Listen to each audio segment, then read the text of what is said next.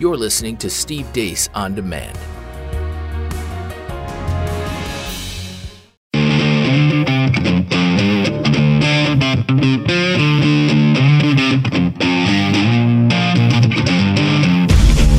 Lock and load. This is Steve Deace. The Steve Deace Show.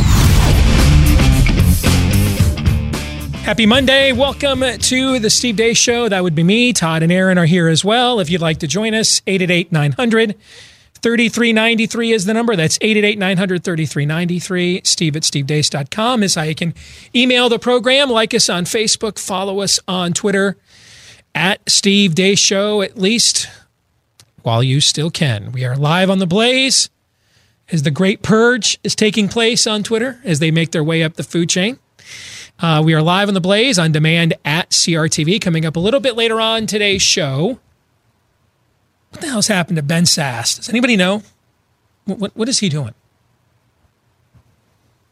Do you know? Do you know? I think what Ben Sasse has always been doing. Okay. Because I, I, I, I don't know. Um, I, I don't know if he wants to be a senator. I don't know if he wants to be the next pearl clutching managing editor at the Weekly Standard. Yeah, that's what I was going to go yeah, with. I, I'm not. I'm not really sure what he wants to do, but he's kind of sending me the vibe of the guy who will hold their tunics while they're stoning us, hmm. and we'll feel real bad about it, Yeah. and we'll say, "Tis, tis, this shouldn't be happening," but you brought it on yourselves, don't you? Kind of. I don't know. We're, we'll talk about that a little bit later on with a guest who actually knows him a little bit. Our friend Bob Vander Plaats will join us, and then next hour, I'm going to save you two years of time, anguish, frustrating commercials, ads, polls, skewed or otherwise. I'm going to save you all of that time, and I'm going to do my 2020 presidential election analysis today. I'm going to tell you what's going to happen right now. And I'm pretty confident I'm right. Okay. I'm going to lay that out next hour, and then I'm going to let Todd and Aaron uh, push back with questions, comments, and insults after that. So to be clear, Thanksgiving is clearly over then. This is payback to you for refusing to let me celebrate Christmas until Thanksgiving was over. How you like them apples, right? All right. But first, we begin with a lot's gone down. We've been gone for five days. So here's what happened while we were away. What's up with all those black men who voted for the Republican in the Georgia governor's race? Welcome to what happened while we were away, where zany hijinks will ensue. So when you do the new carriers, as we do and as we're thinking about doing, would you go with steam or would you go with electromagnetic? Because steam is very reliable. And the electromagnetic, I mean, unfortunately, you have to be Albert Einstein to really work it properly. What would you do? Uh, yes, sir. You sort of have to be Albert Einstein to run the nuclear uh, power plants that we have here as well, but, but we're doing that uh, very well. The um, the I would go, sir, Mr. President, I would go uh, electromagnetic cats. I think Okay, that's good. the Okay, go. Good. Uh, we do pay a heavy cost for uh, transiting the steam around the uh, the ship. Good.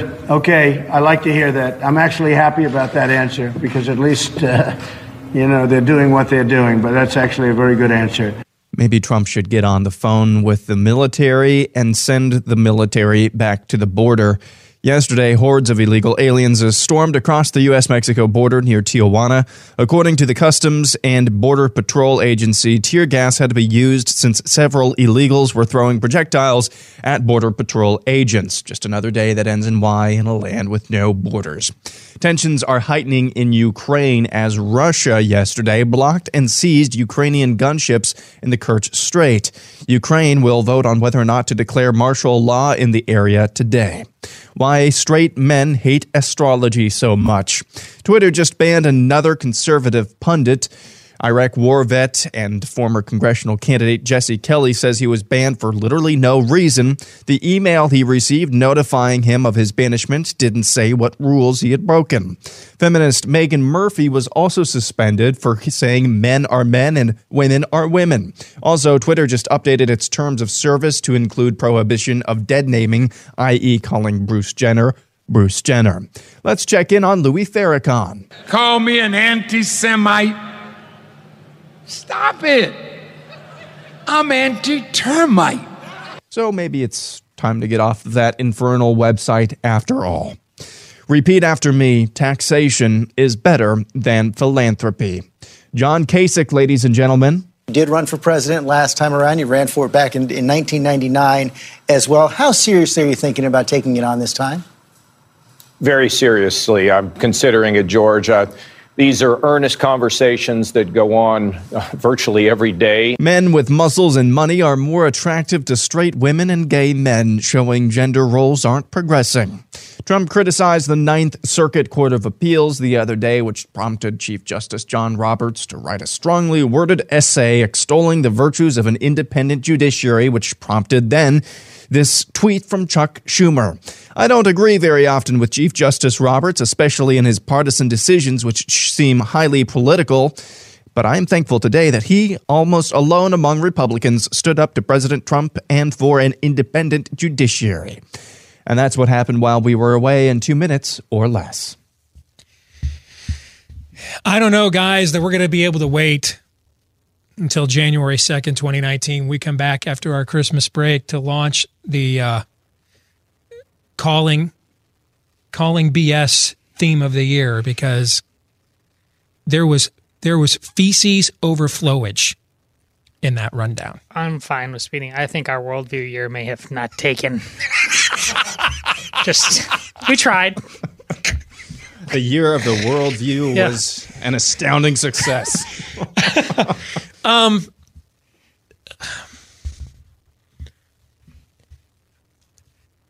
that call. yeah. Um, you gotta be Albert Einstein.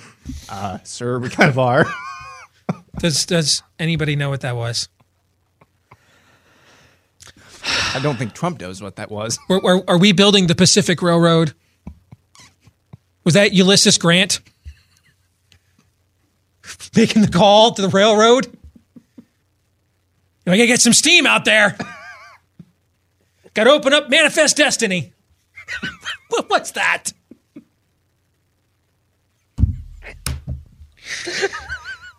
Gosh. I don't even know what that was. But you know what? Can we bookend it though? Sure. To- so it's that's where it starts. Well, but then this is the this is the the frustrating, you know, magnificent uh, bastage beauty of Donald Trump. He has the ultimate malaprompt on a live mic, acting, talking like he's President Grant to the Western Railway in 1874. And then he turns around and correctly hammers the Ninth Circuit Court. Everything he said was exactly right. And if I understand John Roberts' rebuttal, D- Donald Trump was calling out the Ninth Circuit for violating Supreme Court precedent. If I understand the Chief Justice of the land correctly, John Roberts is upset that Donald Trump wants the Ninth Circuit to acknowledge the Supreme Court, helmed by John Roberts, is supreme. Is, is- am I following this right?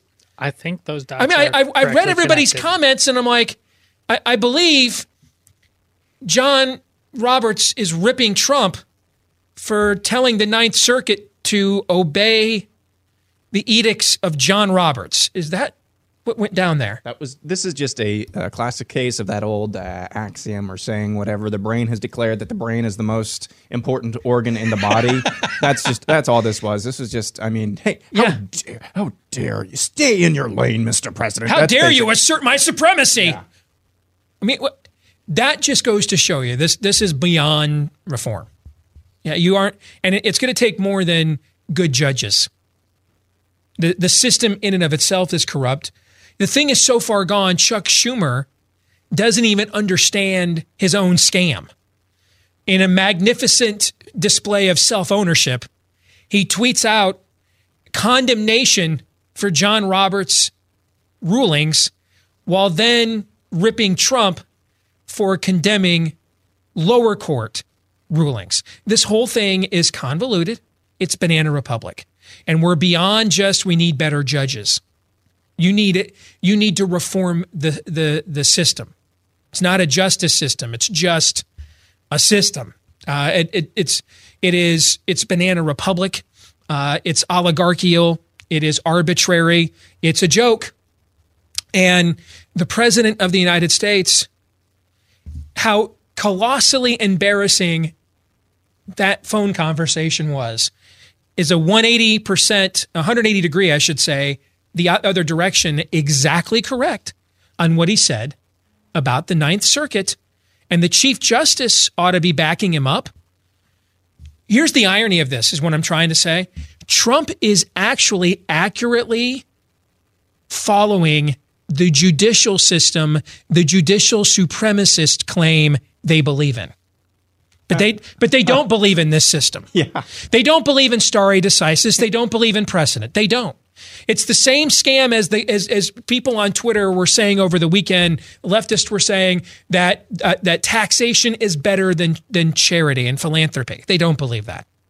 They don't believe that. We're just calling people on all BS from now on. All all BS. All. And I cannot emphasize all. If I end this year with one this next year with one damn friend, I'm going to be disappointed. I didn't do my job. All BS will be called. There's two people in this room with you. Which one of us has to go? We're going to have tryouts. Look at us as a trinity then. All right? That's kind of what we are here. All right? You're okay with that? Oh. Let us call out all BS. Right? Who's the us? We're talking to ourselves. Right? Um, little Genesis 1 uh, joke for you there. Uh, so here's the thing all BS will be called. We, we are, this next year is going to be the christening scene in The Godfather 2 on a regular basis.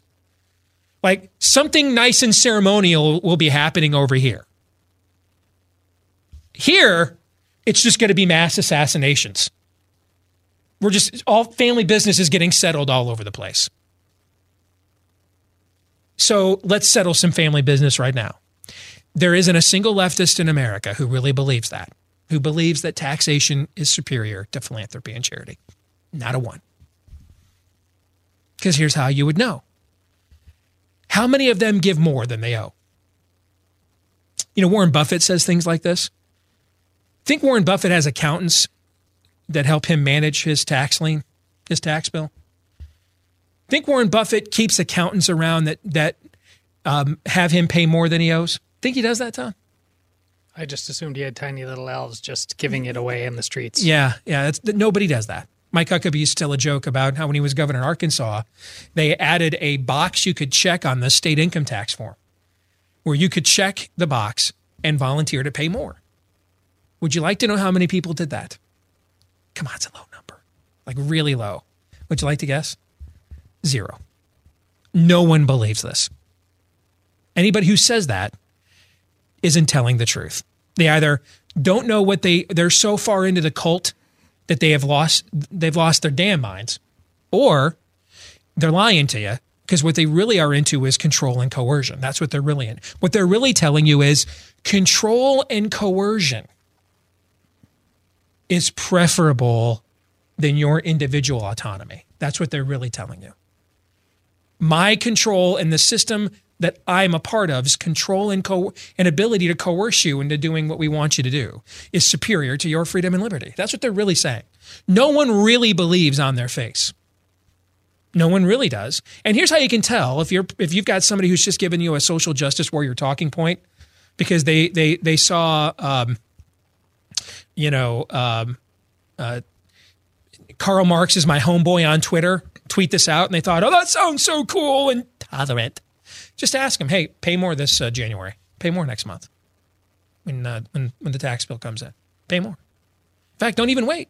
When you get your paycheck this next pay period, and you look at what was withheld, take some of your net and send it back.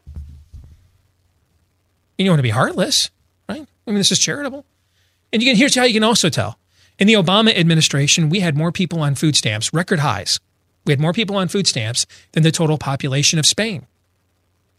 How come they didn't have press conferences in the Rose Garden celebrating all of the charity that the United that the people of the United States were so compassionate in doling out? Do you remember those? Did you ever get any press releases along those lines? I did not. No, because that's a complete and total bunk. No one believes that. No one really believes that. And neither do the judicial supremacists, whether they're Republicans or Democrats, really believe in the system they claim to be a part of. They've they've abandoned. That's why I don't even argue. People send me emails now all the time because I get why you do that because a lot of you are just being introduced to some of these arguments. So you're asking me questions about Marbury versus Madison and stuff. I don't usually respond. Why? Because they're irrelevant. Because the people that believe in in in that really don't believe in that. We're, we are way past Marbury versus Madison. We're not arguing. We're not. We're not arguing judicial review. We left that behind in the Warren Court. We're, we're arguing judicial supremacy, and that essentially means stare decisis. In other words, the preponderance of precedent interprets the law. None of that matters. What it is is what I want to be the law is the law. What I want it to be. For any rationale, I want it to be. Anything I want, I do. And there's not a damn thing any of you can do about it. That's what the system is. Donald Trump was, was telling the Ninth Circuit Court, you are violating the U.S. Supreme Court.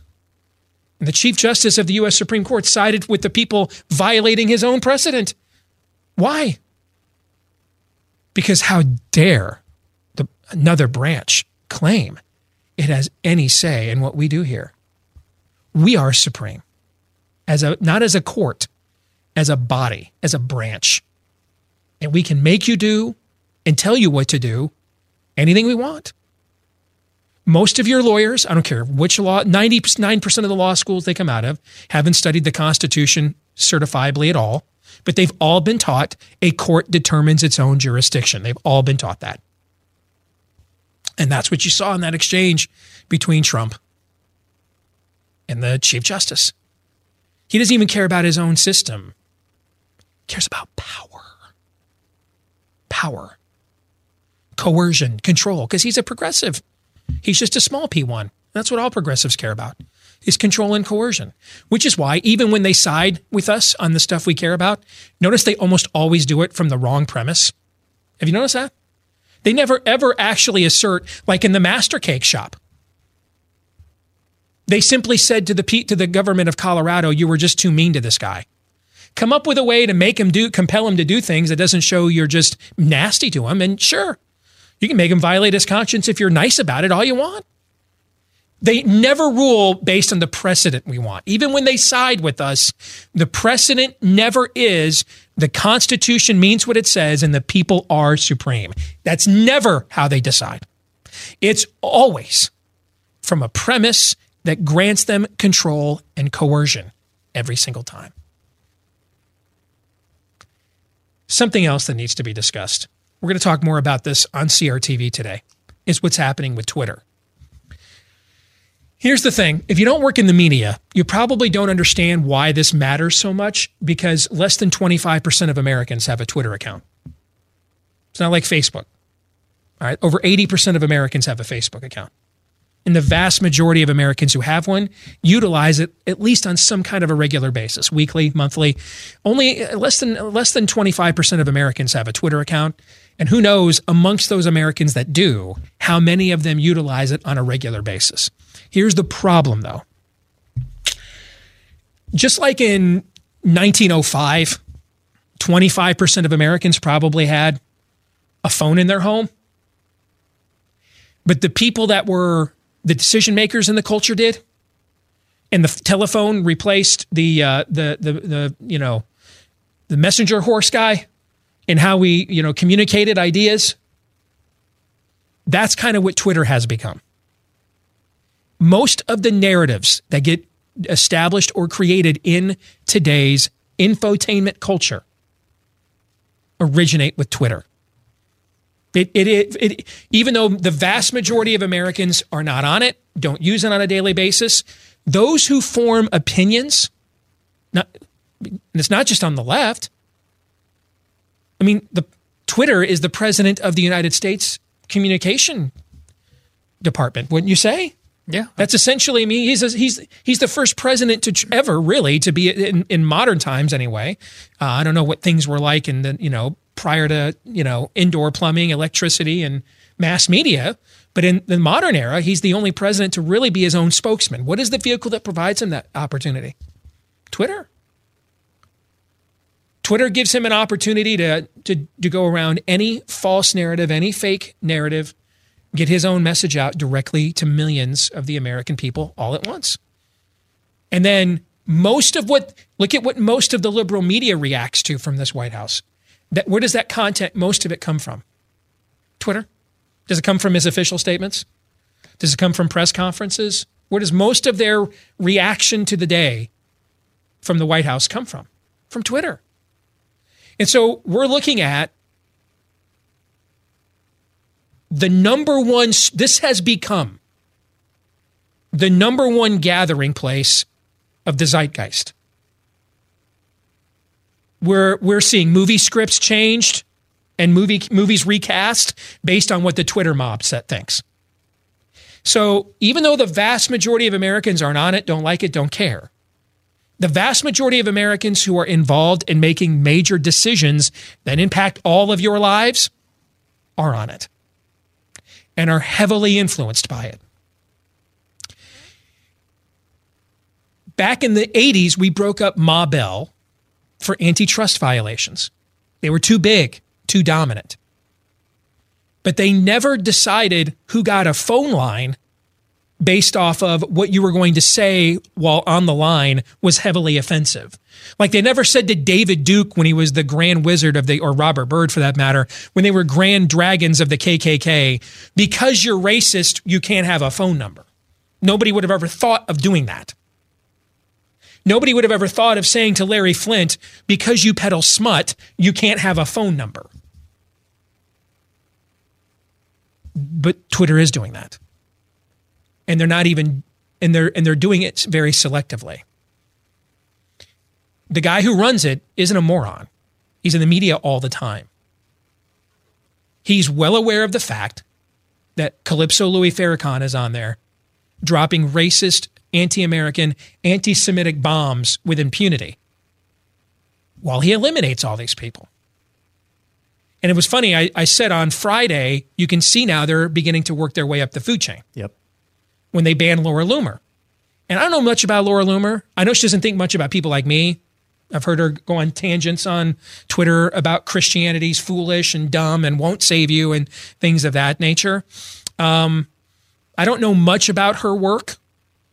I've heard her labeled alt right. I don't really even know what that means anymore because everybody's alt right now and nobody is. Uh, you mean to to the you know to the new staff at CNN, everybody at, not at the Weekly Standard or four people at, at National Review are the alt right now. Okay. So I don't know what that means. But Alex Jones is a certified fraud crazy. They, they started at the bottom of the food chain. Now they're, they worked their way up to Laura Loomer like and I, I, pointed out on Friday on Twitter, you can see they're starting to work their way up the food chain now. And then I get home after taking the family out to dinner and a movie after we watched Zoe Dance yesterday, and I get home and the news is Jesse Kelly. I mean, Jesse Kelly is a Ted Cruz guy, was originally an anti-Trump guy, and then kind of became, well, he's the only option we have other than Hillary, so I'll put up with it guy. Served his country, as a Marine combat vet I, I mean, I, I followed him on Twitter. I don't, I don't know what he could have said. I mean, there's a chasm between Alex Jones and Jesse Kelly, guys. Jesse Kelly's the guy now where a lot of us have to start asking if he's going to go, then a lot of us are going to go. So we're going to have a conversation today on our roundtable on CRTV. What's the proper conservative pushback to this? one of the most active, influential conservative Twitter accounts, Instapundit, shut his down in protest. Fox News has not tweeted on Twitter for three weeks since they allowed their platform. to be used to out Tucker Carlson's private residence. Um, I mean, even the, the Meghan Murphy feminist, I want to make sure our audience understands who Meghan Murphy is. I only discovered her the last few weeks. She is a hard left feminist. Okay. This isn't like who's the mom from uh, the staunch Catholic gal that used to be on Everybody Loves Raymond. Who am I thinking of? Right. Um, Who ident- Yeah, yeah, yeah. Thank you. Elizabeth Heaton is her name, right? Patricia. Patricia Patricia Heaton. Heaton. She identifies herself basically as as a Christian feminist. I've heard her identify. No, no, no. This woman is an egalitarian third wave feminist, which is exactly why she's like, you're imposing the patriarchy on me by telling me men can now steal positions from women. I can't think of anything more anti feminist than giving things women have long deserved to have that have been denied them and giving it to a guy because he puts on eyeliner and gets a boob job. She's right. She's the one that's actually following her own egalitarian view to its logical end, and she's suspended. So, you know, conservatism isn't an ideology, it's an observational science. And observational sciences observe that certain things take priority. Okay? Um, you have a right to keep and bear arms, for example. But if you have documented in your past you have exhibited violent behavior, have you done something then that you for essentially forfeited that right? You see where I'm going with this? yes. Okay. And I think we it's time to start having this conversation. Because we're we're we're now to the point now where we're beyond the canary in the coal mine now. As you like to say, quoting Lord of the Rings, this is where open war is upon you. Now, th- th- this is very clear. If Jesse Kelly's going to go, if left wing feminists who are like um, women have vaginas and men don't, but thank you, if they go, then then there's no subtlety now and you're we're beyond Alex Jones kind of had it coming to him. This is now essentially the meeting place for the American zeitgeist and narrative is openly purging anything that will not line up with cultural Marxism now. And we need to have a conversation as conservatives about how to push back against that. We will today on CRTV. Uh, John Kasich, if I was Donald Trump's political director, I'd be on my knees right now begging him to run.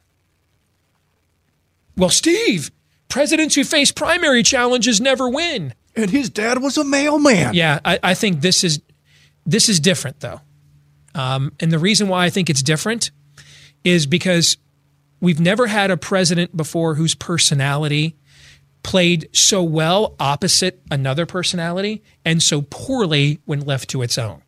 Okay, like when left to its own, you get moments like Trump on that phone. okay, and you're just like, gosh, was that fingernails on a chalkboard or was was that the president of the United States? But when he has a foil, oh, he is cash money, homie. And here's what John Kasich primarying him does. He'll primary him from the left, and I mean from the way left, which will rally Trump's conservative base nationwide. And, and it will allow Trump as well to dominate news cycles when these Democratic candidates are going to be out there running for their open primary. They're going to struggle to get oxygen. You know, traditionally, what we've seen is presidents kind of almost go away for five months when they're in power and the other party's having a primary. You know, that unless, and, and usually they only make news when something bad happens because they're the incumbent. He's going to be out there. The best Trump is campaigning Trump, the worst Trump is governing Trump. When he gets to campaign, straw man, you know, uh, foil, he crushes people.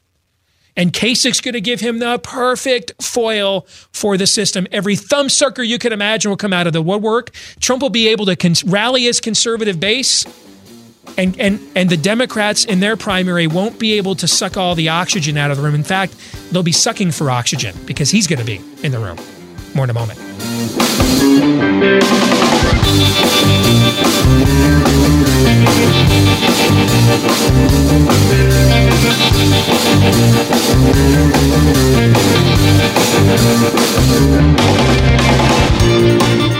All right, back here on the Steve Deace Show, live on the Blaze, on demand at CRTV. Steve at stevedeace.com is the email address. Like us on Facebook. Follow us on Twitter at Steve Deace Show. Now is the time Aaron does a commercial cleverly uh, disguised as a humble brag. Aaron. You know, um, I, I can't deny that at all. I'm just so much better at, this. Than, no, uh, it it really is. It's a cool product, and I'm really good at shooting. Did I say that out loud? I'm a really good shot. I didn't say that out loud, did I? But you know, Black Friday has come and gone. It's Cyber Monday now. And uh, maybe you're still without a gift for that firearm lover in your life. And I know a lot of people listening and watching right now are lovers of the Second Amendment and uh, lovers of guns. And that's where this product comes in to play. If you don't want to go to the firing range and spend a whole lot of money on ammunition and costs for the firing range, iTarget Pro is the solution for you. You can be the coolest relative, coolest friend, and the best Santa with iTarget Pro, the product revolutionizing the dry fire training world. Utilizing your smartphone, the proprietary app tracks caliber specific lasers which fit inside your firearm and will detect exactly where your shots are landing. iTarget Pro is completely safe, comes with your caliber specific laser, target system, and instructions so you can begin training immediately. Go to the letter itargetpro.com, check out the video, choose your caliber, and download the app so you're ready when the system arrives. Right now, get free shipping through the end of the year. Free shipping through the end of the year. No, this is not just a Cyber Monday deal. Three free shipping right now through the end of the year, plus save an additional 10% with offer code STEVE when you purchase the iTarget Pro system. You can save money, save time, take your skill to the next level safely and effectively. That's the letter I. Speaking of taking your game to the next level, your skill to the next level, I've been using this for about a week. This is actually serious firing now, and I'm because uh, the last time I was I was really close because I was just getting getting it set up. I was I've been using it for uh, over a week now, and I actually backed up about ten paces. I don't know how many feet that is. Ten paces back from the, the target, and I'm I'm actually improving. I'm not showing you the ones where I was not. That See what I mean? Um, um, guys, I, the further away, the better I am. The better, fact. you know. I what can I say, Steve? You know, I'm I'm supposed to what? Who's this a commercial truth, for, Aaron truth, or iTarget Pro? Truth be told, that's our motto, right? truth be told, and I cannot. I must not tell lies. Any so, single Annie Oakleys out there? Uh, yeah, there you go. iTargetPro.com. Use offer code to Steve. Save uh, 10% on shipping now through the end of the year. Actually, free shipping, I should say. Free shipping through the end of the year.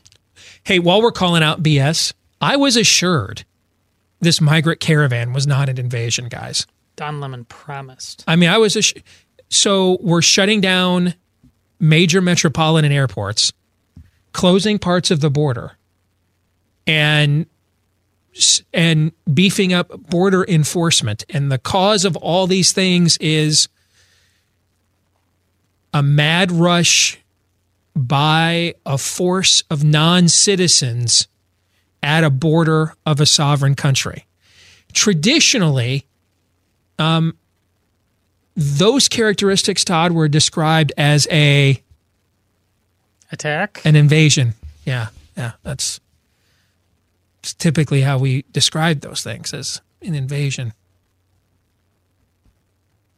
Anyway, let's move on. Um, nothing to see there. Xenophobe. Xenophobe. Yes. Yeah. I just read. I read. When Don Lemon says it's fake news, it means more than when Donald Trump says it. Yeah. yeah I just. It's true. I just read true the story, bro. Yeah. That's how it. That's how it defines invasion. Actually. Yeah, you're, and you're a xenophobe, so okay. of course. For reading the dictionary. Yeah. Okay. Yeah. Oh, that's great. All right, so Ben Sasse, what you doing?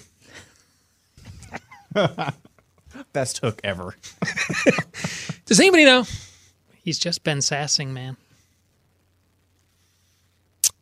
You know what? You said you thought he was doing what he's always been doing. Yeah, I do. All right, so let me start with you. I'm going to let you take the lead on this then. What do you believe he's always been doing? Uh, he's that that guy that everybody likes. He, and he is very likable.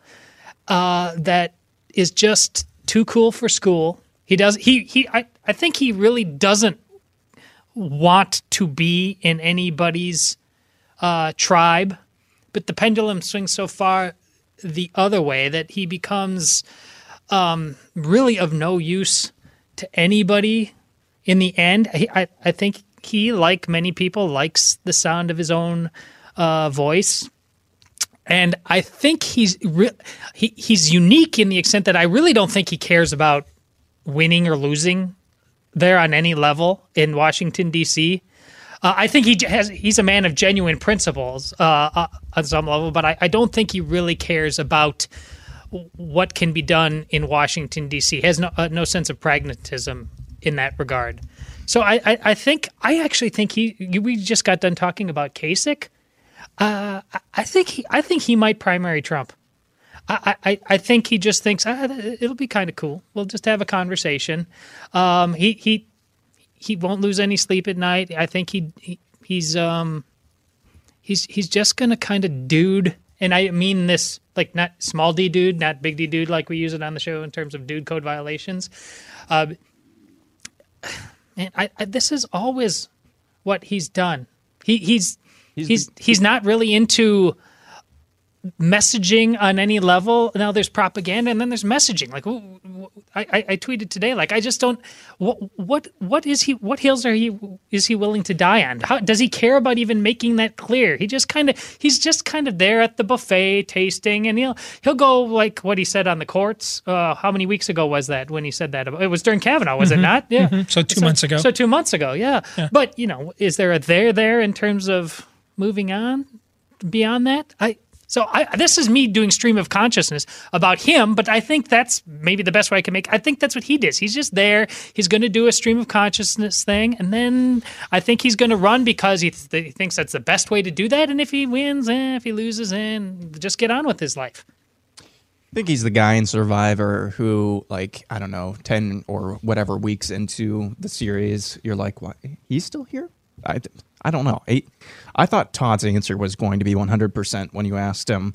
So you think you you you think he's just doing the same thing he's always been doing? I thought Todd's answer was going to be, uh, and you know what is that? Uh, I don't know because I don't think Ben Sasse knows what he's doing. This, but I, I, I, assume we're. I mean, we're in the context of him talking about global warming mm-hmm.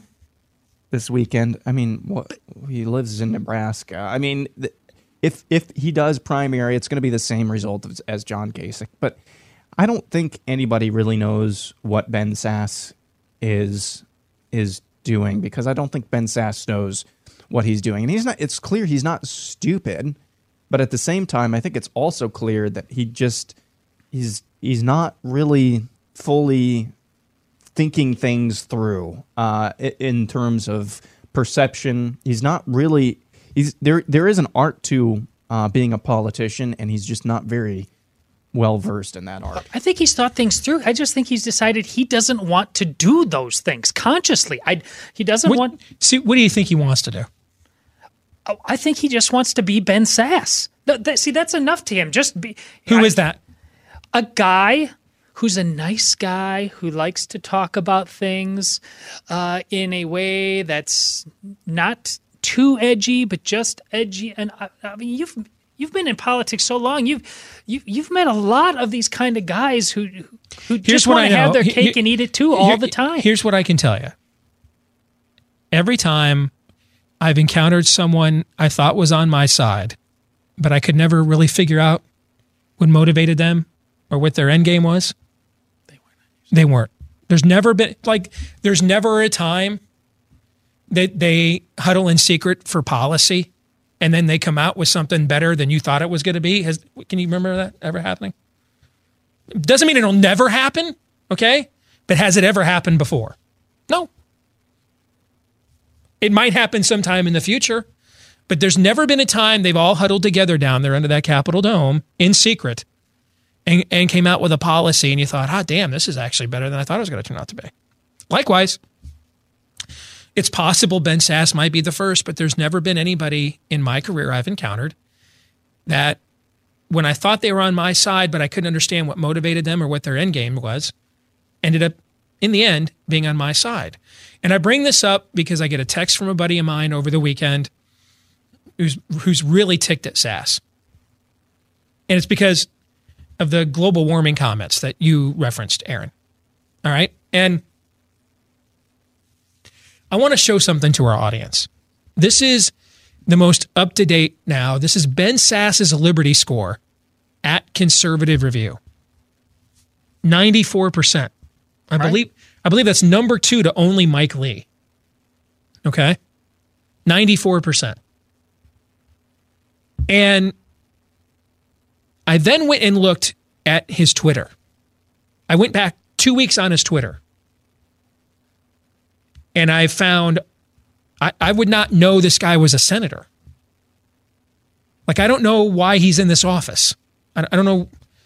I mean, like, there's nothing about policy. You know what I'm saying? Like, nothing. He's at Memorial Stadium selling runzas. Yes. I mean, I don't know why he's a senator. And there's only the only two things I found that he has talked about politically in the last two weeks, which in today's, don't we talk all the time how we age in dog years? How mm-hmm. news cycles that we were melting down about 24 hours then seem like three months ago in two days, right? We talk about that all the time. So I think two weeks, two weeks wasn't fair 10 years ago. But in this environment, don't you think two weeks is a pretty good, given how fast oh, the cycle moves and evolves and how much goes on? Is I want to be as fair as I can because I, I want to be wrong. Okay. But I got to tell you, like I wanted to be wrong about Pope Francis a year ago, and I was telling you my spidey sense was tingling. Mine's been sping, uh, tingling all along as well. My my spidey sense is it it's it's tingling right now. So is two weeks fair enough? Do you think? Just tell me Yes. before I go there. Is it fair enough? Oh, in the if extreme. it's not, tell me. in the extreme. Okay, I, I think it's fair enough. I went back two weeks. You wouldn't know he's a senator. I, I don't know what he did for two weeks. And the only political opinion I saw him utter was that Trump could have chosen a better AG than Matt Whitaker. Oh. And then with this going on, and with global warming,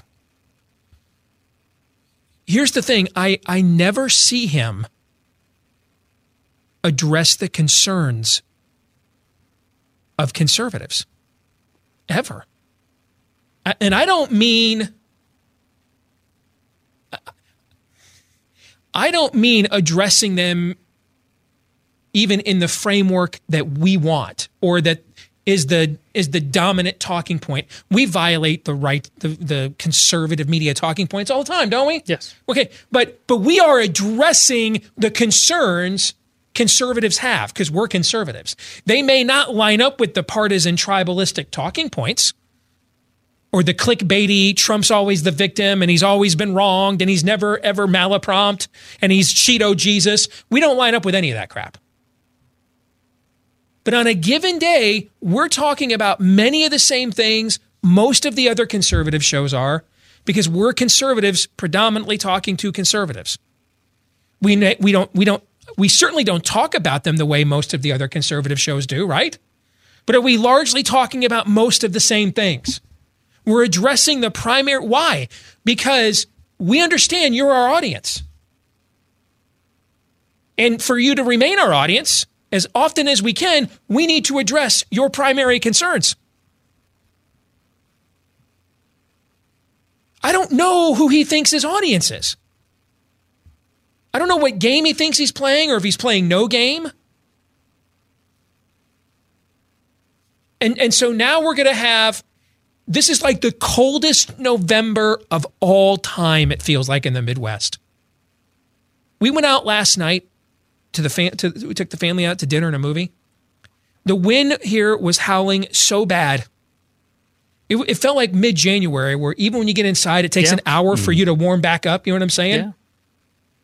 And and now we've got we've got in terms of, of media narrative and and and access to the culture, the number one platform in America cracking down on conservatives. Mr. Constitutionalist and Donald Trump doesn't understand the Constitution. Nothing to say about that. Nothing. But he wants to now speak up in the midst of the colder than a witch's nipple November in the Midwest. Let's talk global warming.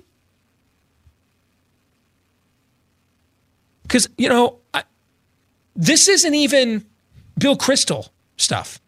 Kristol's never been a conservative. You know, Kristol's, if Kristol had been a senator, he'd not have a 94% liberty score, guys.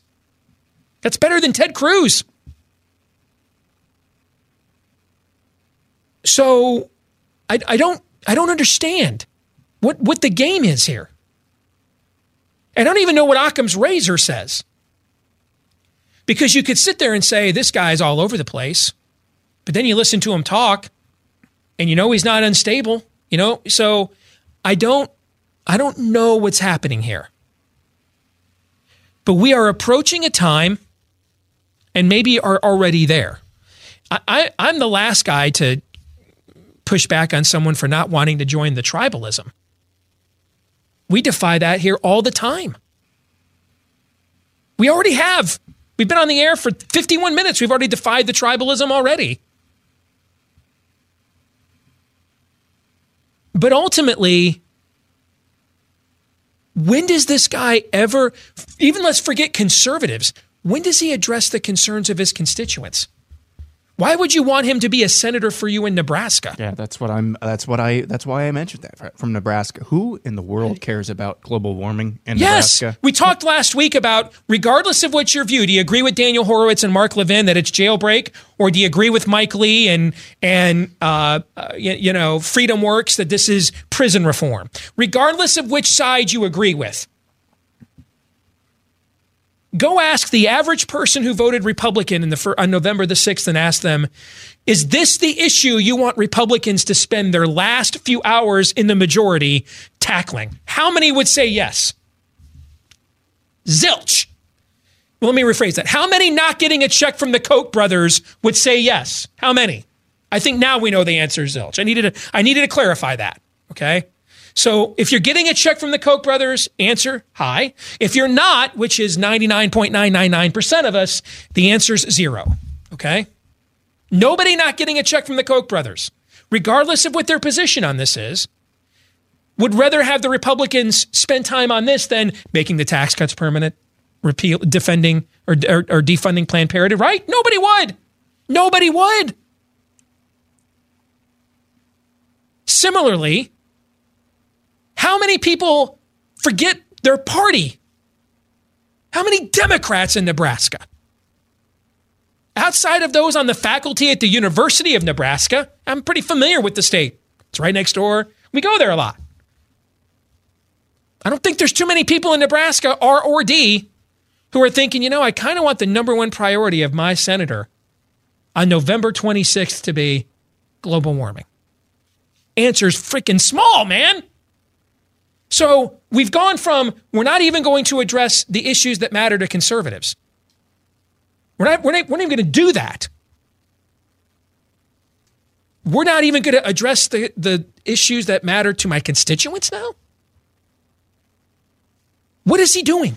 Well, that makes perfect sense in this age, as you've always talked about. What's the primary idol of this age? It is the self and you can ha- you can still have a 94 percent uh, conservative score, uh, with uh, but ultimately.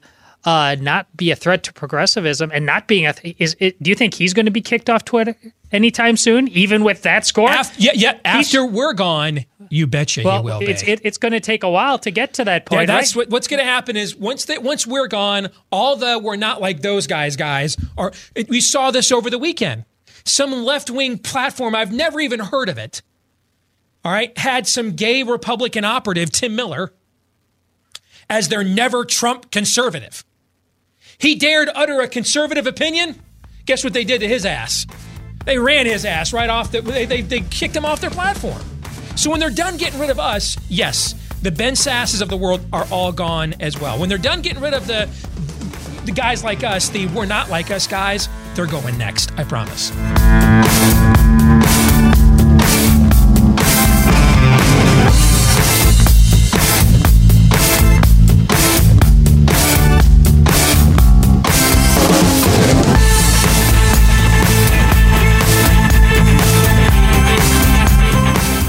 All right, back with hour two here live on the Blaze on demand at CRTV. I am Steve Deace. He's Todd.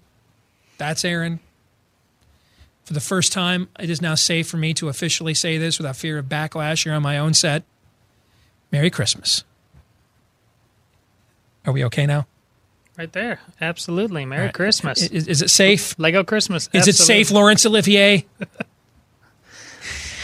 888 933 93 is the number. 888 933 93. Steve at stevedeace.com is the number, or is the email address. I just gave you the number. Last name is spelled D E A C E. For those of you that are listening on the podcast on iTunes, Stitcher, Google Play, Spotify later on, by the way, while you're there, if you could hit that subscribe button on your podcast platform, we would appreciate that.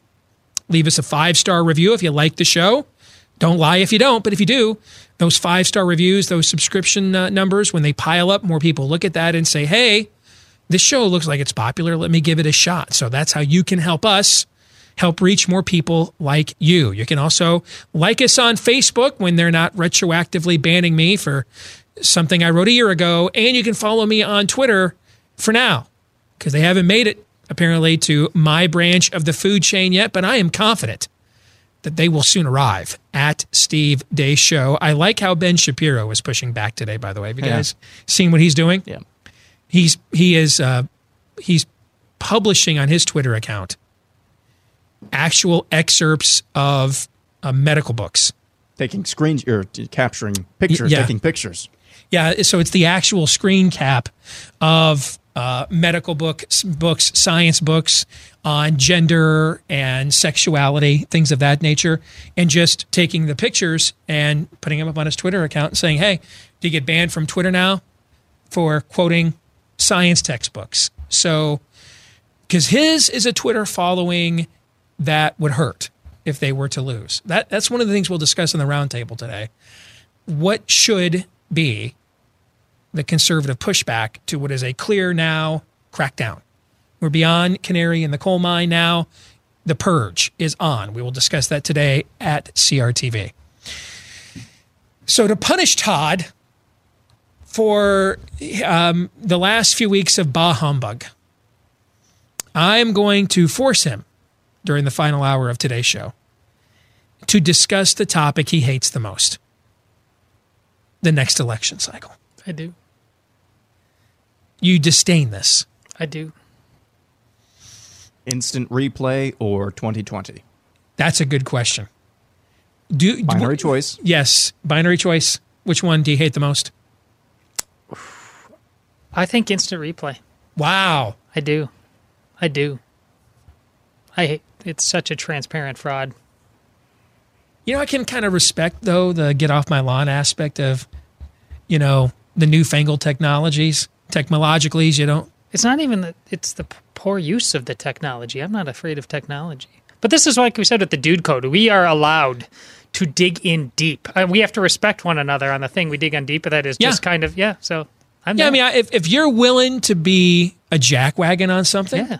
But you're going to hold to that to the to the last dying Yeah. breath, I've decided that that is Rudy, Props. Rudy for me. Um, I'm at the point where that that's, You know what? I- that's instant replay. I'm in. I, I'm okay with that now. That Dang if it. if now you're going to double down and you're going to be like, you know what, man? Yeah, I didn't get around to watching. You don't like it? Screw you. Okay, I can I respect. There's some there is something, dude, about not being a joiner, and I don't have to follow along, and you know I don't need to do that. I was kind of hoping you'd be ticked off, but I'm still going to do this. so. Now, here's the thing, though, and I love Matt. We're buddies. But Matt's got like 17 of those, meaning Matt Walsh. You're only allowed like yeah. one, okay? So Rudy's like your one, instant replays yours. You now can't come back and say the Beatles suck, Star Wars movies are bad, steak isn't that good, okay? You know what I'm saying? Does this mean I have to give up the year of the cat now? Um, well, that should have happened. a long ti- a long time ago. Like you're you're allowed your one curmudgeonly. I'm not joining. You're okay, dude. Yes. Go to. In Yeah. fact, every dude should have that. yeah, actually, that's Yeah. what I'm saying. just to just to show there's enough vinegar still in the urine, if you know what I mean. Yes. Okay, so every dude should have the one thing that's not bad, and and probably you should like, but just because, just because something needs to be the object of my angst, I'm going with that one, and you're not talking me out of it. So, tough cookie. I respect that. There, there, every every dude needs something to be unreasonably curmudgeonly about. Yours is instant replay. Aaron's is Rudy. Rudy. They can't be Matt Walsh and have like 27 of these. Okay. Up to 27 now. the fish gets bigger every time I tell the story. All right. So you can have like one. I wonder what what's mine. Do you think that you guys do? I, I'm trying to think if I if I have one. Same difference. Is that my thing? You think? I don't know. That's one. That that that, that does irritate me. That's not big enough. Yeah, it's probably not curmudgeonly enough though. But I have to. Here's the thing: I am so systemically curmudgeonly though. I don't know. Is there like one thing? Hmm. I have to think about that. Maybe am I curmudgeonly about being curmudgeonly? Now it's getting deep. Yeah. Yeah. Now we're Curmudgeon. Maybe we should Now we're talk sharing. about the election. now we're really sharing. Yeah. Now we're now we're being real. 2020. Anyway, to the 2020 election. Yes. I knew you could make that sound good somehow. Yeah. So I think, what is today? 26th? 26th. Okay. I, I think today, November 26th, almost two full years before the 2020 election takes place, I think I can tell you right now what's going to happen. And Aaron, I want you to save this tape. Okay. All right. Make sure you got it saved. Bleep, bleep, And now that's gambling. There's going to be enough people around here at the Blaze and CRTV still gullible enough to give us a platform two years from now, right? But if nothing else, when they throw us out of here, make sure you take the tape of this segment with you. Okay. Because if I'm right, even if because I'll be I'll, I'll, we'll all be banned from Facebook and Twitter by then, of course. Okay, even if I'm right, the dude code does allow me to completely own and brag about this if I called my shot this far in advance, right? Absolutely, does. Absolutely. All right, and so I'm going to take full advantage of that, especially if I'm unemployed. It it might be all I have left at that point. all right. So I, I need to explain to you though why I think we already know. And to do that, I got to go back to one of these books over my shoulder here that I wrote in 2014 Rules for Patriots How Conservatives Can Win Again, which was endorsed by Donald Trump. Well, it was, although the way it went down was Trump told me to write the endorsement I wanted. I did. I sent it to Rhona, his private secretary, and he okayed it. And that was the endorsement. So I actually wrote my own endorsement from Trump, which Trump then said was perfectly fine. Okay. I know you like that story, so I, I do. I I, do I. I tell it as as often as I can mix it in. All right, but in that book, I laid out a path looking at the 2012 results and the 2008 results. I laid out a path for how a Republican could win the White House in 2016. And it, there were three facets to it. Number one, they needed a higher turnout, not percentage. You're not going to do much better percentage wise than what did Romney get like 79% of white evangelicals or something? You're not going to do much better than that. And what I always tell you guys when it comes to elections, it's not about the slice of the pie, it's about the size of the pie. It's not about the percentage, it's about the turnout. Okay? Hillary Clinton still got an overwhelming percentage of black voters, but she didn't get the turnout Barack Obama did. So, what would you rather have? 90% if you're Hillary Clinton in the black vote, you have to turn out massively. Would you rather have 90% of a pie that's say that big or 90% of a pie that's say that big? What would you rather have? The big pie. The big pie. Right. Okay. Well, she got 90% of a pie this big. Obama got 90% of a pie that big. Amongst white evangelicals, Romney and McCain got 70% of a pie that big. Trump got 70% of a pie that big. What would you rather have? big. The big one. Okay. So it's not about the percentages, it's about the turnout.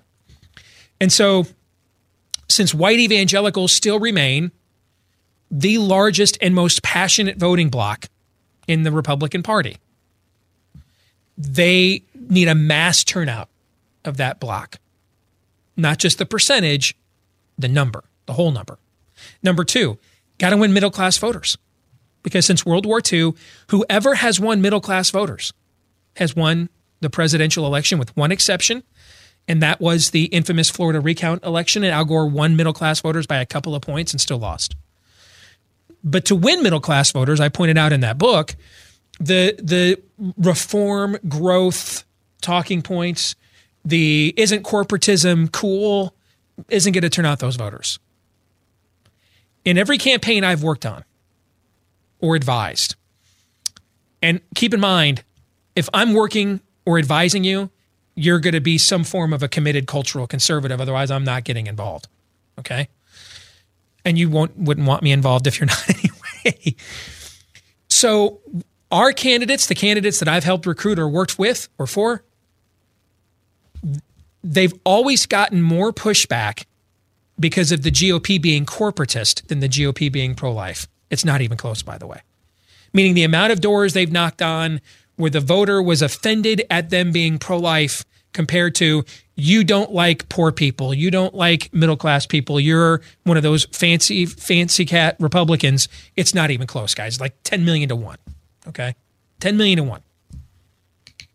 So if you're going to win middle class voters, you're not going to win them with how big of a tax lien and incentive do you think we should give Amazon? You're not winning them with that.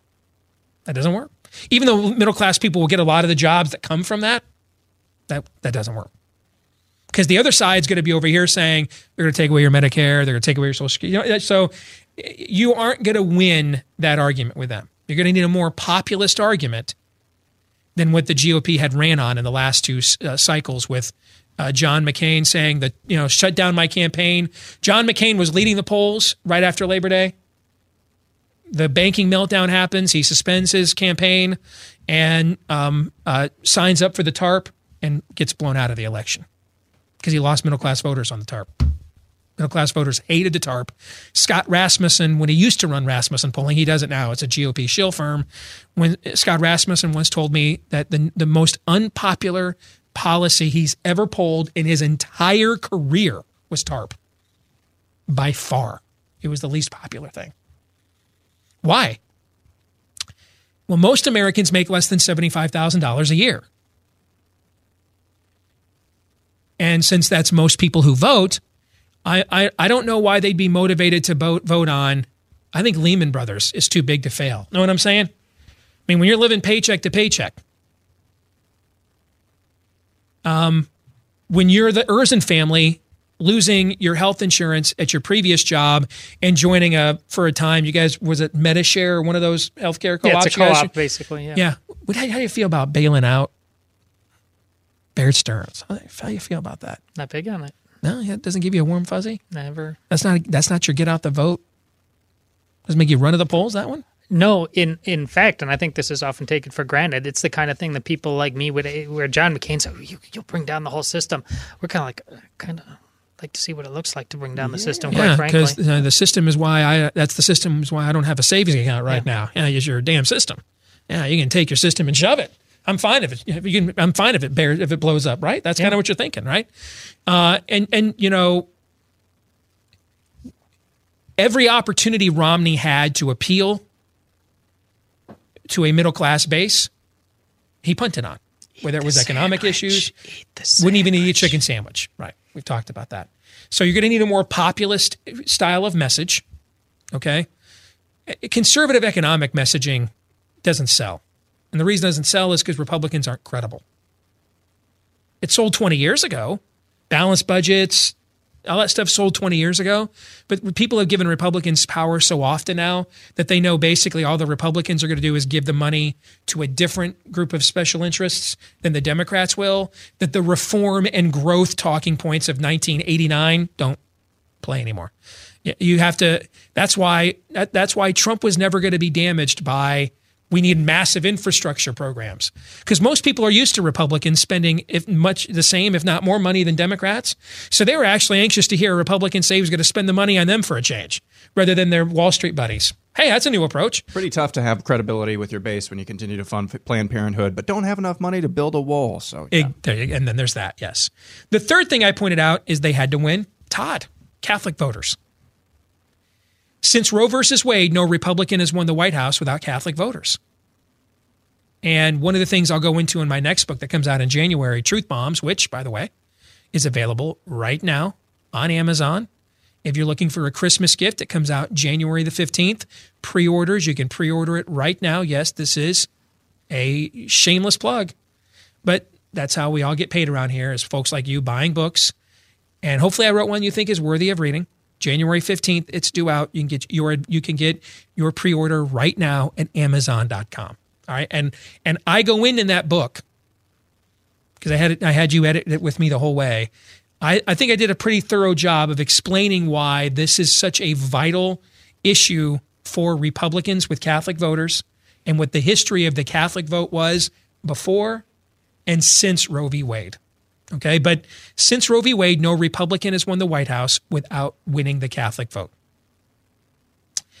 Now, what I wrote in my 2014 book, you guys have heard me say before, I'm not really an original thinker all that often. I, I, I just take a what what people have already established as really good ideas and help hone them and message them in ways that might meet a new audience. That's kind of what I do. Right. And I've used the analogy before. It's like the commercials when Todd and I were kids. We don't make the products you buy, buy we make the products you buy better. That's kind of what I'm good at. I'm good at enhancing your message on something you originally thought of. Every now and then I'll have an original thought, but most of the time my thinking is in line with how to make other people's original thoughts appeal to more people. So this this um, three pronged approach to a Republican winning the White House in 2016 wasn't radical and it wasn't revolutionary. All I did now, you guys, wait for it. You ready for this? You guys, you sure you're ready for this? I'm gonna blow your minds here, guys. You guys ready? Got it. Ready for your mind to be blown, Erzen? Always. Okay. Guys, here's what I did. I went back and I looked at what the coalition of every successful Republican presidential candidate in the last generation was and suggested that for Republicans to win, they needed to rebuild that coalition. Huh? What do you think? Well, it's not new Coke, but it'll do. It's like my favorite GIF. The guy when he goes, Once more in Spanish, please. Yes. SMRT smart, as my kids used to say when they were little, and you got to get up pretty early to slip one past Mr. Deace. That's right, guys. How you like that? My big idea was do what one before. So don't try to win in the way that you want to win. Do what actually wins. Small p But progressive. no, Yes. Dad nailed it. The self doesn't want to do that, man. That's what I was talking about. I about. ain't the best color man in the business for nothing, Bob. That was my point with Sasse, though. It's not really about. This is what you and you're you clearly have your mojo back. You mentioned this last week. The combination of how you're doing with your uh, your sports stuff and the fact that you got this uh, last election right. I mean, you, you are in the zone, but you're just about listen. This is. I'm just telling you, one plus one equals two. That people hate one plus one equals two. They like their own. No, but this is how I'd like it, teacher. We're all Gnostics. Yes. Yes. There ought to be some secret formula, some secret sauce. No, there's not. There's there's not. Um here's the problem though. You touched on it. Oh, and, and so did so did Aaron. They don't want to do this. There's a little bit I, I love my coach, Jim Harbaugh. He's a great coach. He's better than 80 some odd percent of the coaches out there. And then there's just something that happens the third Saturday in November every year. Like what happens to your coach, Andy Reid. He's a great coach. He's better January, than 80%. it's- But there's three weeks in January where something happens. And Winter is coming. See, Urban Meyer and Bill Belichick don't care. They're happy to beat you 27 17, 45 42, because they're just happy to beat you. There's great coaches that will do whatever it takes to win, and it can look any way it has to look, provided we're the guy at the end that has one point ahead of you. That's all that matters to me. I think your guy, Paul Christ, is another one of these kind of guys. though. Okay. But then there's other guys that love to win, but they love it to win a certain way. And it's not that they're not competitive, and it's not that they're not dumb.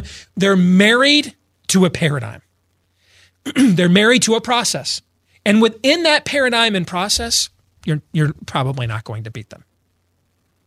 But if you start making them color outside the lines and have to adjust, you got a pretty good shot. Now, the problem is most of the time they win because they can enforce their mojo on you. But then there's those 10 or 15% of games you have to win to be the champion. When you're not able to enforce or impose your mojo on someone else because they hit back. And that's when they struggle because they don't have a counter. I don't okay, I don't get to bully you, you punch back. Okay, well that's that was my that was what I had. I'm a bully.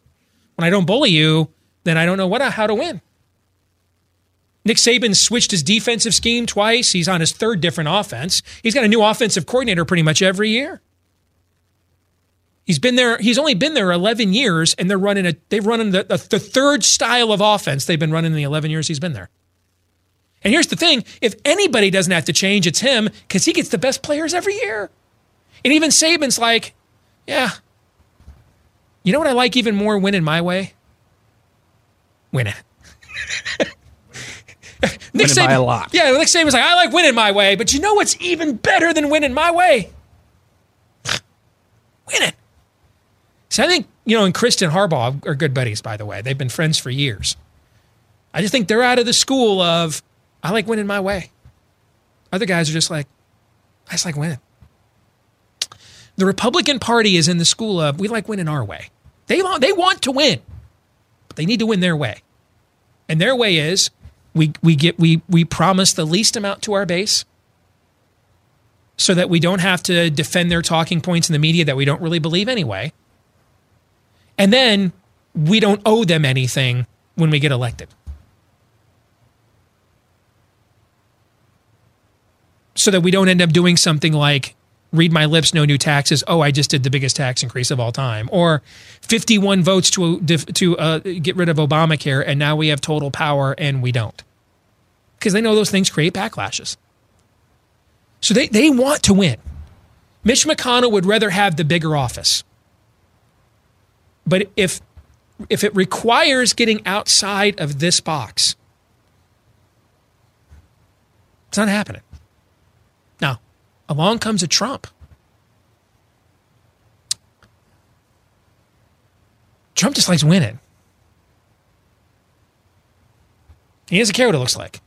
If it looks like a blonde, if it's protected or unprotected sex with a porn star, if it looks like a brunette,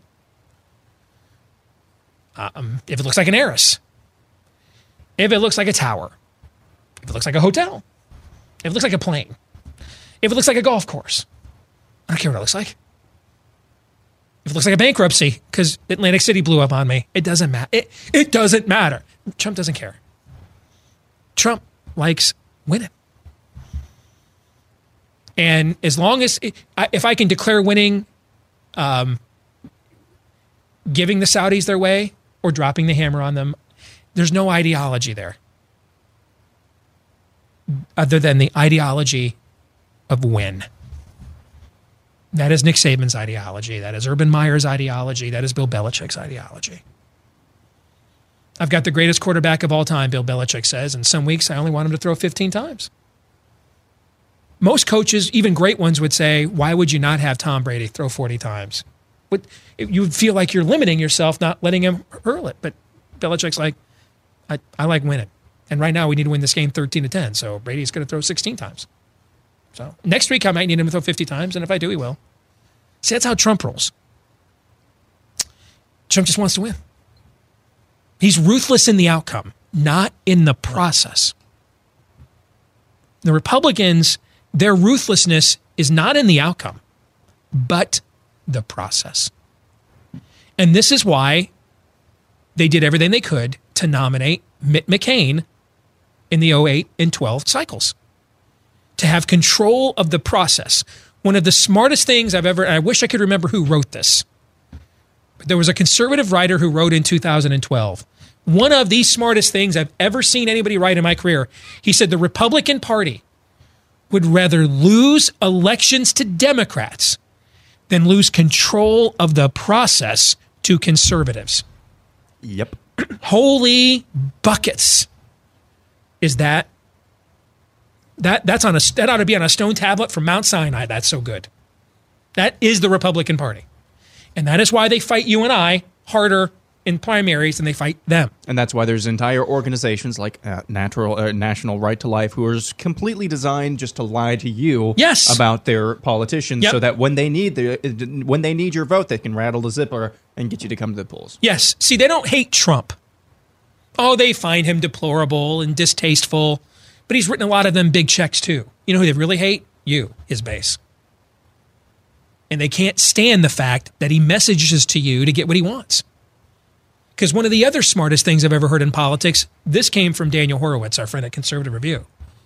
And he once told me that Democrats inspire their base to get what they want. Republicans conspire against their base to get what they want. That's cash money, homie. I'll preach right there. All right.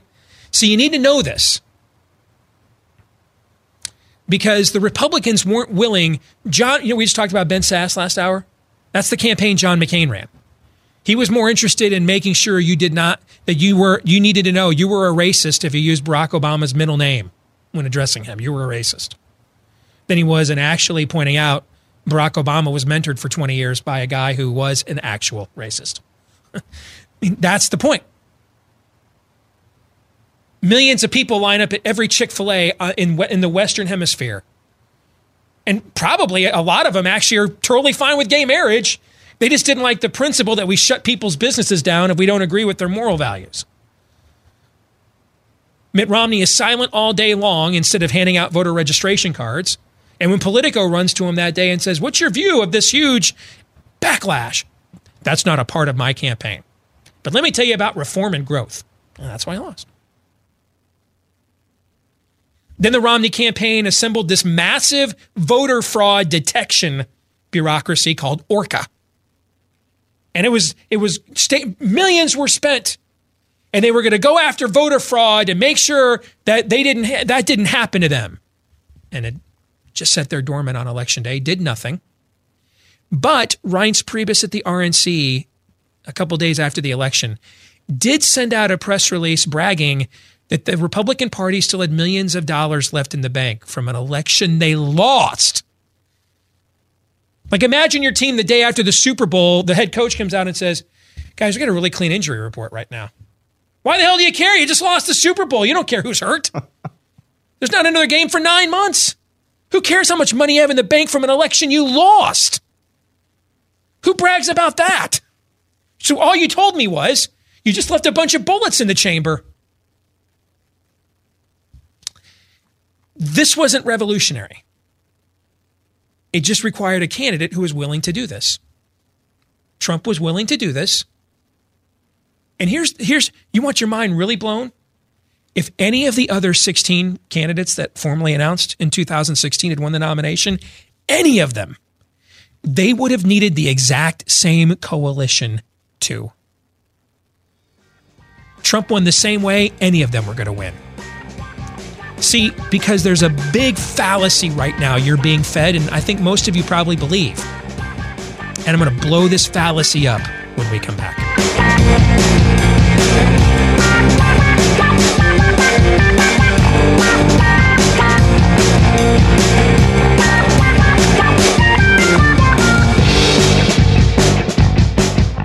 So, the vast majority of folks that are watching or listening to us live on the Blaze right now are going to be watching us today on demand at CRTV or listening via podcast on iTunes, Stitcher, Google Play, Spotify, etc.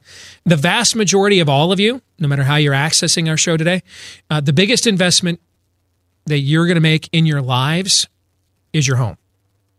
Maybe with the possible exception of a life insurance plan, which in the event it kicks in, you won't, of course, be able to take advantage of. So it would seem to make sense now that all of our home titles are online and more easily accessible to predators that this would be the new criminal trend. And and these are people, you know, when they're looking to thieve your home title, it's not because they're charitable and they're going to pay your mortgage for you. Uh, it's because they're going to liquidate the equity, which is the real value. And then when you go to get that HELOC, uh, when you go to get that second or third mortgage, you go to sell your home, and that equity's gone. Surprise! It's because of this new trend sweeping the criminal underworld, guys. It's called home title fraud. Now, if you've got an identity uh, fraud company that looks after uh, somebody trying to thieve your identity, home title doesn't apply. That's why you want to take a look at home title lock. For pennies a day, they'll put a virtual barrier around your home's title. The instant they detect any sinister activity at all, they're on it to help shut it down. And let me tell you who's really vulnerable here. If you've got uh, retirees, or you're one, maybe, but if you're listening to us right now, chances are you're somewhat technically uh, savvy. But you know, a lot of us, it's funny when the new video game systems come out. It's odd. Suddenly, my son, who's twelve, who's going to be twelve in February, like instantly is is better at all this stuff than I am. It just happens as we get older, we don't adjust to the new technology as much as the younger generations do. So retirees, because their homes tend to be of more value and have more equity, they're usually paid way down, if not completely off, are especially vulnerable here. You want to take a look at home title lock because your home might already be vulnerable. You can right now get a free title scan and report if you sign up today at hometitlelock.com. That's hometitlelock.com. All right, back to why I think I already know what's going to happen in 2020. But first, we had to figure out why what happened in 2016 happened in 2016. But, Steve, you might say, I thought Trump won 2016 because he got all these new blue collar crossover voters in Pennsylvania and Michigan and Wisconsin. That helped him win in 2016. But see, there's a there's a fallacy out there, and it's being peddled by people who don't want to listen to what the American people said. You know, the reason I kept telling Todd I was not going to make any projections this year is, and, and do you remember what I said all along? I, I'm not sure if my model is broken or if I've just I just read the electorate wrong, and I'm going to let them tell me what I should think. Right? I was going to let the the electorate tell me whether they've changed or not. They haven't changed. See, the reason I can't speak for why Nate Silver was wrong or the New York Times upshot was wrong. I can speak for why I was wrong. I was wrong because I bought into this fallacy that Trump was the paradigm change. No, he wasn't. And the reason I bought into it is because he violated all these norms, you know, groping comments, that one Mexican judge, you know, uh, we, I thought that mocking a disabled reporter, I thought because he had violated all these norms, the, that the metric had changed. No, it didn't. Didn't make Hillary Clinton any more popular or any or any more liked. He didn't change anything. He reset the board as it was. Oh, he was not the, the paradigm shift. It's just most of the analysts work in the mainstream or legacy or liberal media, and so they don't see it because they're kvetching about Trump all day. And they like Obama personally or his politics or both. So they don't want to see it But here's the thing we've learned, okay? This is the most important thing I'm going to say in this hour. Donald Trump was not the paradigm shift. Barack Obama was. Donald Trump was not the paradigm shift, Barack Obama was. Barack Obama won Indiana, something a Democrat had not done pre Eisenhower. He won North Carolina, something a Democrat had not done pre Eisenhower. He turned Virginia into a swing state, something that hadn't happened since Reconstruction. He was the paradigm shift. Yes, he won the traditional. We now believe, why do we now think Virginia, Ohio, and Florida are the three big swing states? We didn't believe that in 2000 when we had the Florida recount. We had two big swing states now, there were other secondary swing states, Nevada, Colorado, but before Aaron became of age, what were we always told were the two big swing states, Todd? Florida and Ohio. Now it's three Florida, Ohio, and Virginia. It wasn't always three, it became three. Obama turned Virginia into a swing state. It'd been a fairly reliable Republican state almost all of our lives until Obama. It's just the guys in legacy media want to believe that the world as they see it is the world. And so they don't want to believe Obama is outside of the mainstream of most of America. But he was. Trump just put the board back to where it was before. if Trump had not reclaimed North Carolina, Ohio, and Florida, he could have still won Pennsylvania, Wisconsin, and Michigan, still would have lost the election. Pennsylvania, Wisconsin, and Michigan don't matter if Trump doesn't win North Carolina, Florida, and Ohio. In other words, Trump won the same way anybody else the Republicans were going to nominate had to run. Something you've heard me say already on this show, and you're going to hear me say it a lot between now and Election Day 2020. Because the frosting of the cake tastes different doesn't mean the cake has changed. If I buy a cake mix and it's chocolate, and I put caramel frosting on the cake, is it a caramel cake, Todd? No. No. What kind of cake is it? Chocolate. It's still a chocolate cake. And the essence of the cake is not any different. Trump didn't change anything. That's the lie. Obama did. Trump won the same way any other Republican was going to have to win. Higher turnout of white evangelicals, win Catholics, win middle class voters, bring North Carolina, Florida, and Ohio back into the fold. Now, that wouldn't have gotten him to 270, but we would have had the same conversation that he's got to pick off a Colorado, a Pennsylvania, was he's got to pick off somewhere else, right?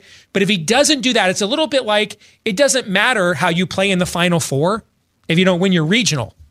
Got to get out of the first and second weekend first. Remember when you guys beat Kentucky? Yes. They were undefeated. Were they the greatest team ever? Were they going to beat? Were they better than the 76 Indiana Hoosiers, right? Uh, here's a problem. You got to actually get to the championship game first. If you don't beat those plucky Badgers, none of this matters for three months, right? That's what I'm talking about. Trump won the same way any other Republican nominated was going to have to win. He's not the paradigm shift. Obama was. Obama was the one that altered the map, not Trump. We even saw this play out in 2018. Remember, I started to say the last few months of the election, I'm not going to go on the record, I'm going to keep my word, but I'm starting to sense that we're going to sit here the day after the election and we're going to get the same results we should have predicted January 1. Democrats will win the House because there's too many retirements in districts that Hillary won, and Republicans are going to hold on, if not gain a seat or three in the Senate, because there's too many states with open contest in states Trump won, right? We talked a lot about that the last few months. We got up the next day after the election, and what did we see? Exactly that. Don't believe anybody telling you the map has changed. Trump has changed the game. He didn't do any of that. Donald Trump won the same way any other Republican was going to have to win. Trump's personality, the frosting on the cake, is different. And if you put a strong frosting on something, it might cause people who might otherwise like your cake not to try it. Okay? That's true. I could argue that smooth out some rough edges, Trump would have won far more convincingly. He left votes on the table. He should have won by more. I could make that argument. But the cake doesn't change. Still the same cake. The American electorate is the cake. They haven't changed. The candidates are the frosting. That's what changes. So here's what's going to happen in 2020. Unless Bob Mueller comes back with, I have the Zapruder film of, of um, Vladimir Putin injecting heroin into Donald Trump's veins. Or there's something none of us would want, like another 9 11. Okay. Barring one of those two kinds of events, here's what's going to happen on Election Day 2020. Pardon me. If the Democrats nominate a likable, inspirational figure, you know, with, with a thin political record, a nom- likable, inspirational figure with a thin political record. Does that remind you of anybody you can think of? Obama's Uh, going to change Obama, it. yeah. Obama. They nominate somebody like that. A likable, inspirational candidate. Why a thin political record? Because Trump will not shy away from the culture war issues that the McCains and Romneys didn't want to touch with a 97,000 foot pole. Trump's looking for culture war issues, guys. He's looking for them. Why? Because Romney and McCain wanted to be president. You don't get to where Romney and McCain did in life if you're not competitive. But they're my Jim Harbaugh. They want to win in this box. Trump wants to win every box. Doesn't matter what the doesn't it doesn't matter if it's a box. He's fine if it's a hex, hexagon, octagon, rectangle, schmangle, schmedium. He doesn't care. As long as he's the one at the end with the finger in the air, like Joe Namath running off the field in Super Bowl three, that's all he cares about. And if winning the White House requires him to culture war the poop out of Elizabeth Warren, I can promise you he's going to trademark Pocahontas.com and have it directed to her official campaign website, guys. I can promise you. Where Mitt Romney would stand up and say on Fox to Chris Wallace on a Sunday, Yeah, I'm really disappointed that Rush Limbaugh uses those Pocahontas jokes, and uh, we just ought to be above that. Tell me I'm wrong. No. He'll do whatever it takes to win. He needs material, though, because he's not likable on his own, because the frosting is strong. Trump is like a chocolate cake with like a Limburger cheese frosting on it. Okay? It's an acquired taste. All right? It's still a chocolate cake. That frosting, though, you're like, I can only take a little bit of that. So he needs a foil. He needs you to be able to say, better than Hillary, better than Pocahontas, better than Kamala Harris, better than Spartacus. He needs that. Better than little, little Marco, better than Lyin' Ted, better than low energy Jeb. That's what Trump needs.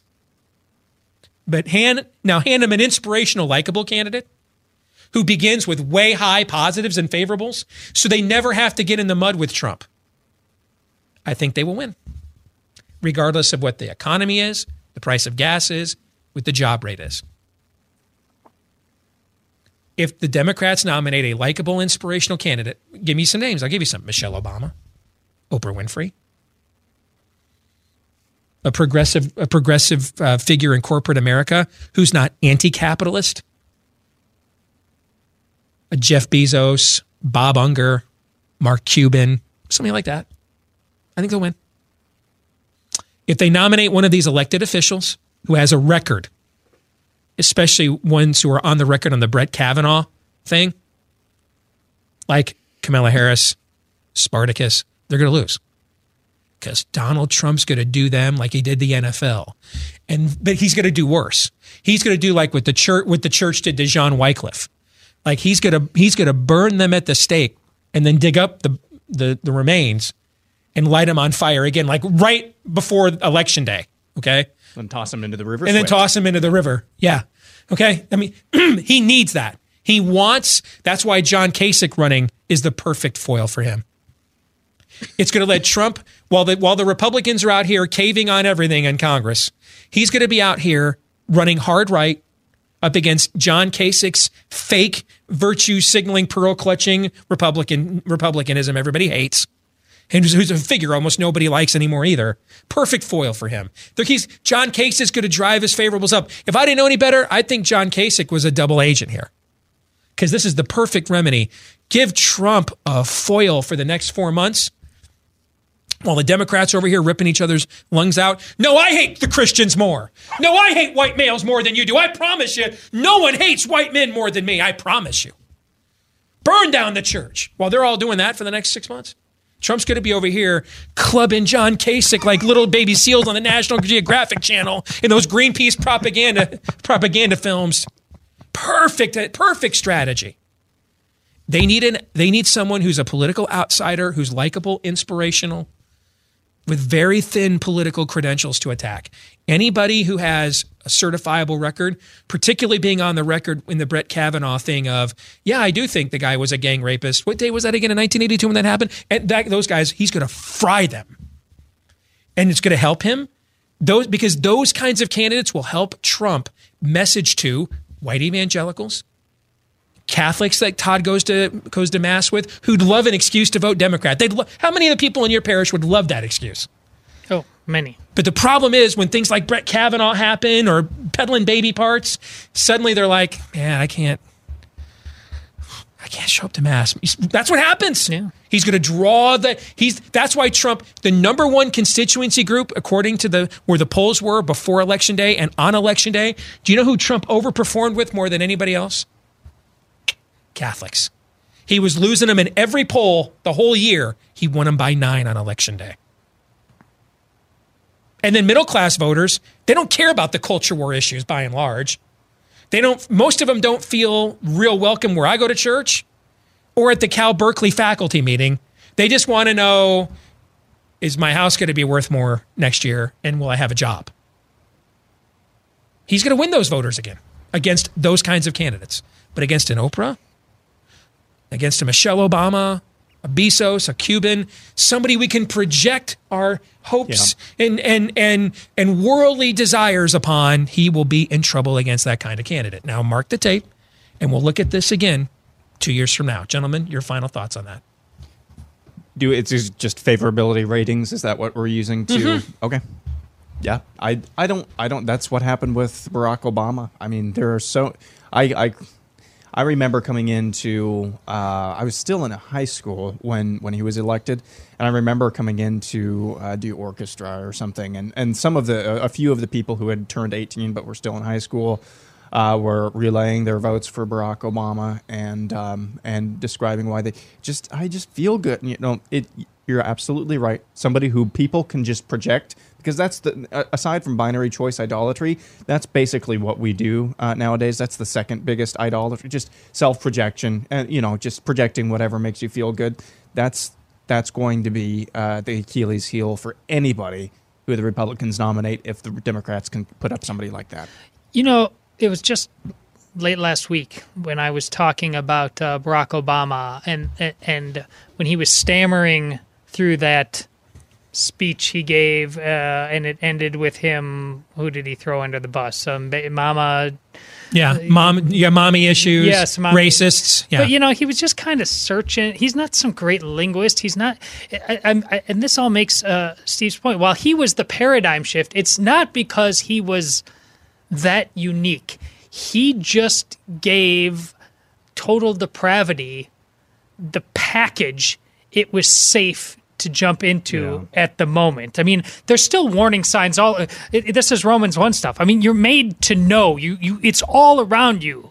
You you can see right. You can see wrong. And Barack Obama suddenly gave more people a chance to jump in the pool. The pool. The pool. There. There's some truth for you. that The is pool- the Freudian Yeah. slip Slip of of the all year. time. Yeah. but they it felt good to jump into Barack Obama, and that's the point you're making. If it feel Donald Trump did not neg- in any way eliminate that or negate it, he just kind of put a time out on it.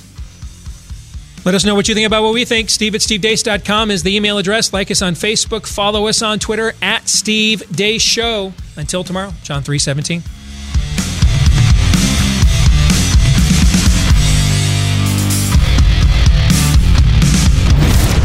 This is Steve Deace. on the Blaze Radio Network.